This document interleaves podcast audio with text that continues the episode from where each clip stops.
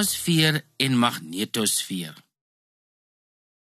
Die atmosfeer bestaan uit verskillende lae wat elk sy eie kenmerke het. Vanaf die aarde van onder na bo volg die lae op mekaar soos volg. Troposfeer waarin die weer bepaal word. Stratosfeer wat die grootste deel van die son se ultravioletstrale absorbeer. Mesosfeer wat geluidgolwe kan terugkaats. Ionosfeer wat belangrik vir radiogolwe is. Magnetosfeer of eksosfeer beskerm die aarde teen storms uit die ruimte.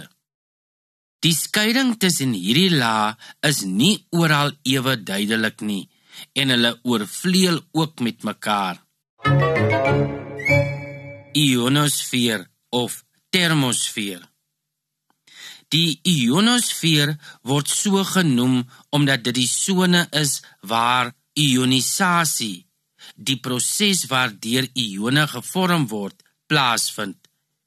Die wetenskaplikes Arthur Kennedy en Oliver Heaviside het in 1902 'n teorie opgestel oor die bestaan van 'n atmosferiese laag wat elektromagnetiese golwe weerkaats en dit is die ionosfeer genoem.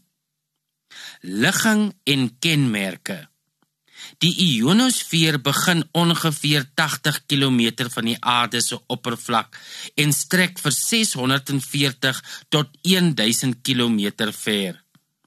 Verskillende lae ontstaan in hierdie sfeer.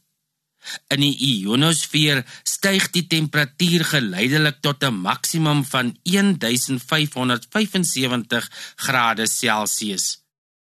Die ionosfeer is 'n atmosferiese laag wat elektromagnetiese golwe weerkaats en bestaan uit die volgende laag: D-laag 70 tot 100 km. E-laag 100 tot 140 km. F2-laag 140 tot 200 km. F1-laag 200 tot 400 km. Radiogolwe word in die ionosfeer weerkaats en daarom is dit baie belangrik vir mense en kommunikasie op aarde. Noorderligte en suiderligte. Hierdie polligte is 'n kleurvolle vertoning van lig in die hemelruim bokant die pole. In die noordelike halfrond word dit die noorderligte genoem en in die suidelike halfrond die suiderligte. Die verskynsel word deur die interaksie van die aarde se ionosfeer met die protone en elektrone van sonkrag veroorsaak. Die kleure wat die meeste in hierdie ligte voorkom is rooi, groen en blou maar die kombinasie van die kleure bring elke keer 'n ander skouspelagtigheid tot stand. Die verskillende gasse wat in die atmosfeer teenwoordig is, veroorsaak die verskillende kleure. Stikstof veroorsaak die groen kleur en suurstof rooi. In die suidelike halfrond is Nieu-Seeland een van die lande waar die ligte baie duidelik sigbaar is. Plekke waar die ligte dikwels gesien kan word, is die Tekapo meer en die gebied rondom die Auraki berg, ook bekend as Mount Cook. Die beste tyd van die jaar om die ligte te sien is tussen Maart en September. In die noordelike halfrond kan die ligte baie duidelik gesien word in onder meer die noordelike deel van Finland wat Lapland genoem word. Rondom die dorp Kilpasjärvi kan hierdie ligte vir 75% van die nagte per jaar gesien word. Die ionosfeer verander geleidelik in die magnetosfeer of die eksosfeer wat weer op sy beurt stelselmatig in die interplanetêre ruimte oorgaan. Interessante feit oor die ionosfeer. Selfs al is die temperatuur in die ionosfeer so hoog, sal hierdie atmosfeerlaag steeds baie koud op ons vel voel omdat die lug hier so dun is. Die totale hoeveelheid energie van die enkele molekules in hierdie laag is nie genoeg om ons vel te verwarm nie. Magnetosfeer of eksosfeer.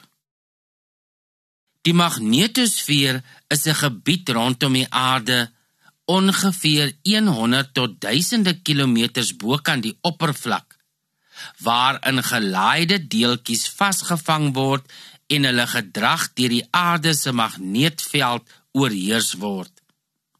Die magnetosfeer is eintlik die buitenste laag van die ionosfeer, maar navorsers beskou dit as twee afsonderlike sfere. Die chemiese samestelling van die magnetosfeer verskil baie van die van die ander sfere omdat dit uit ongeveer 75% waterstof bestaan. Die ander sfere word uit ongeveer 75% stikstof opgemaak. Hierdie laag omhulsel van die atmosfeer vervul 'n baie noodsaaklike funksie omdat dit die aarde teen bestraling beskerm. Hierdie laag keer ook dat deeltjies uit die ruimte soos meteoriete die atmosfeer binnendring. Die intensiteit van die magneetveld in die magnetosfeer is nie op alle breedtegrade van die aarde dieselfde nie. Die intensiteit is byvoorbeeld die laagste by die ewenaar en die hoogste by die pole.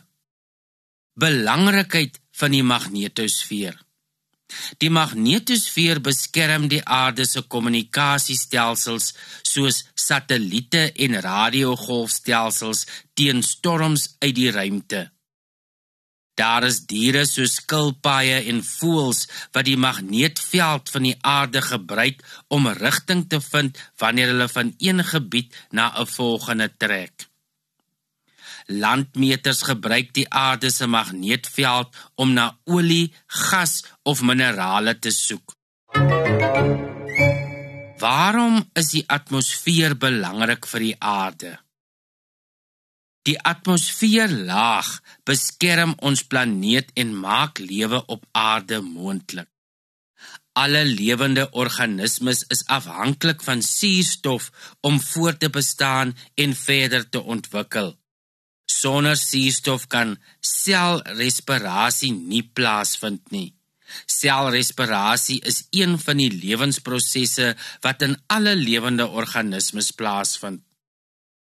Die atmosfeer skep 'n leefbare en konstante klimaat op aarde deurdat kweekhuisgasse verhoed dat sonenergie in die ruimte ontsnap die verbranding van fossielbrandstowwe en vrystelling van meer kweekhuisgasse as wat natuurlik in die atmosfeer voorkom, lei egter tot die grootskaalse aardverwarming wat vernietigende gevolge vir die aarde inhou. Een voorbeeld is die bedreiging van die ysbeer omdat groot dele van arktiese see-ys sy habitat elke seisoen smelt. Klank is noodsaaklik vir kommunikasie, nie net vir die mens nie, maar vir diere ook. Die atmosfeer maak dit moontlik vir klankgolwe om van een punt na volgende te kan beweeg. Suurstof wat 21% van die atmosfeer uitmaak, maak verbranding moontlik wat ons in staat stel om gereedskap te maak, ons huise te verhit en motors aan te dryf. Die atmosfeer reflekteer skadelike strale soos X-strale, gamma-strale en ultravioletstrale, amper soos 'n sonbril.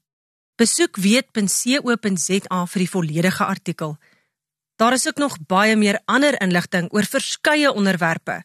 By elke artikel is daar video's, vinnige feite, prente, 'n volledige bronnelys 'n woordbank en ekstra leesstof. Onthou, weet.co.za.